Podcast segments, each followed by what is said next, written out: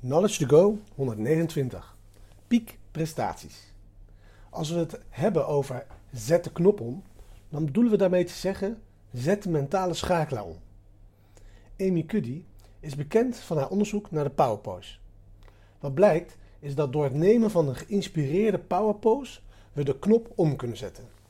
En dat dit onze onderliggende fysiologie letterlijk verandert door ons testosteron te verhogen en ons cortisol te verlagen. In Cuddy's boek Presence staat een passage waarin ze dit idee in een ander voorbeeld verder uitlegt. Hier is de passage eerst in het Engels en daarna vertaal ik het naar het Nederlands. In the first month after my TED Talk posted, I heard from an Olympic swimming coach who explained how he had been using a power posing strategy with great success for years, encouraging some of his swimmers, beginning on the morning of the race, to physically behave as if they have won then their events. Swimmers, as he pointed out, are notorious for the use of their dominant body language in the moments before the race. Not only to signal their power to their competitors, but also to loosen their muscles and to pump up themselves. Sometimes they will literally pound their chest like gorillas. But the approach the coach used encouraged swimmers to adopt alpha non-verbal postures from the minute they wake up on race day. Was most helpful to swimmers who had been thrown off by a poor performance or who were feeling a wave of insecurity and self-doubt. Hier is passage Nederlands.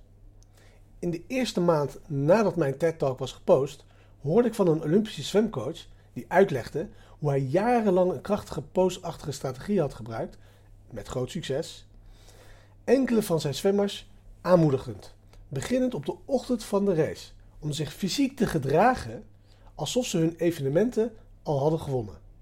Zwemmers, zoals hij het opmerkte, zijn berucht om hun gebruik van dominante lichaamstaal in de momenten voor de race.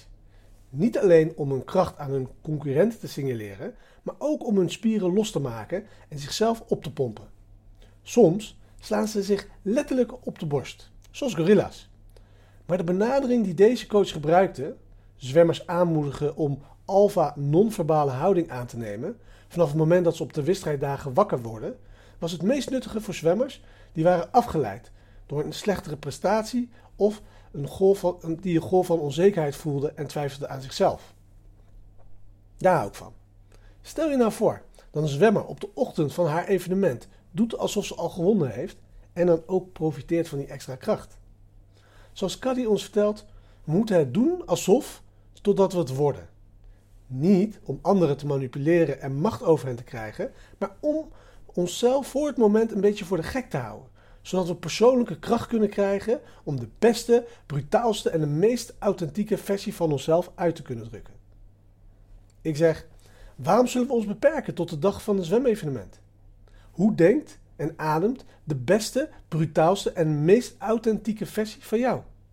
Laten we die heerlijk gewaagde versie van onszelf de hele dag door in ons leven brengen. Vooral vandaag.